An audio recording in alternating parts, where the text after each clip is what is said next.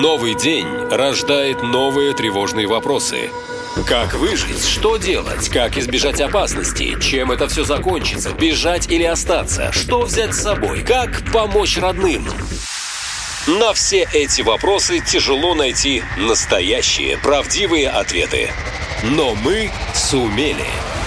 Каждый день настоящий полковник предельно откровенно отвечает на ваши самые страшные вопросы. Отвечает полковник. Кирилл из Джанкоя спрашивает, товарищ полковник, помогите понять, почему все так боятся ракет Атакмс. Кирилл, вот смотрите, э, все просто. В принципе, э, бояться справедливо я сейчас на пальцах, да, без каких-то больших технических там э, деталей объясню. Значит, это, этот ракетный комплекс, его ключевая особенность заключается в том, что это ракетный комплекс наземного базирования. То бишь, украинской армии сейчас не понадобятся самолеты, чтобы применять это оружие, да? Потому что самолеты уже у Украины в страшном дефиците, вот. А Атакмс можно запускать с Хаймарсов. Хаймарсов за эти полтора года в Украину привезли десятки, если не сотни вот этих вот машин. Понимаете, это просто машина в поле едет, условно как кран подъемный, стал, развернулся, у них время разворота, э, по-моему, 4 минуты. Вот он стал, развернулся и через 4 минуты пульнул. Летит эта ракета на 300 километров. То бишь сейчас Хаймарс максимально может выстрелить на 80 км, а будет стрелять с Атаксом на 300.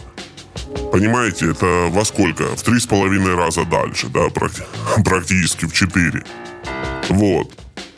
Поэтому ничего хорошего в поставках этих ракет для России, естественно, нет. Их же их нужно как-то сбивать, да? А сбивать их тоже непросто, потому что она сначала взлетает по параболе, как обыкновенная ракета, набирает высоту, да, и вот в этот момент ПВО ее ловит, и по этой параболе прогнозирует, куда она будет падать, и, соответственно, ПВО выпускает свои ракеты, чтобы ее сбить. И тут сюрприз, тут она начинает маневрировать. Поэтому э, ПВО, ракеты, которые выпустили уже, они ее не ловят. Она ушла с того маршрута, да, баллистического, который был для нее рассчитан системами ПВО. И куда она пойдет дальше, никто не знает, понимаете? Точность на 300, э, на 300 километров у Атакса заявленная 2 метра. Понимаете? А несет эта дура 560 килограмм взрывчатки. Там что 2 метра, что 20 метров, что 200 метров. Это уже без разницы по большому счету, понимаете? Вот, и попробуй ее сбей.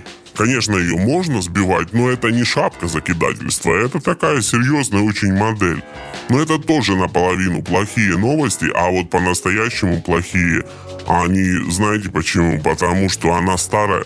Это разработка Э, которой 30 лет уже. 30 лет она работает, да?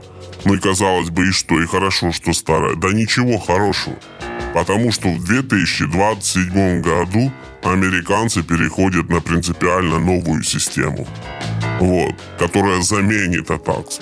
И что это означает в практическом плане? В практическом плане это означает, что освободятся тысячи, если не десятки тысяч этих ракет которые для американцев и для НАТО будут устаревшими ракетами, от которых нужно избавиться. Избавиться как? Их можно взрывать где-то в Америке, а можно передать Украине.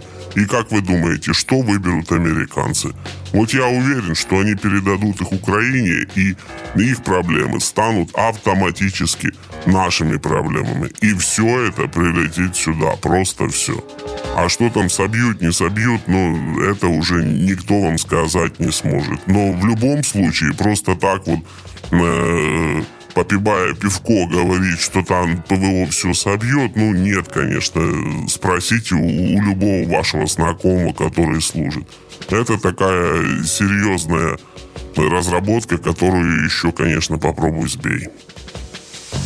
Есть вопросы? Задайте их тому, кто знает ответы. Форма для обращений на сайте нашалента.ком, а также в телеграм-боте канала «Наша лента». Спрашивайте, он ответит.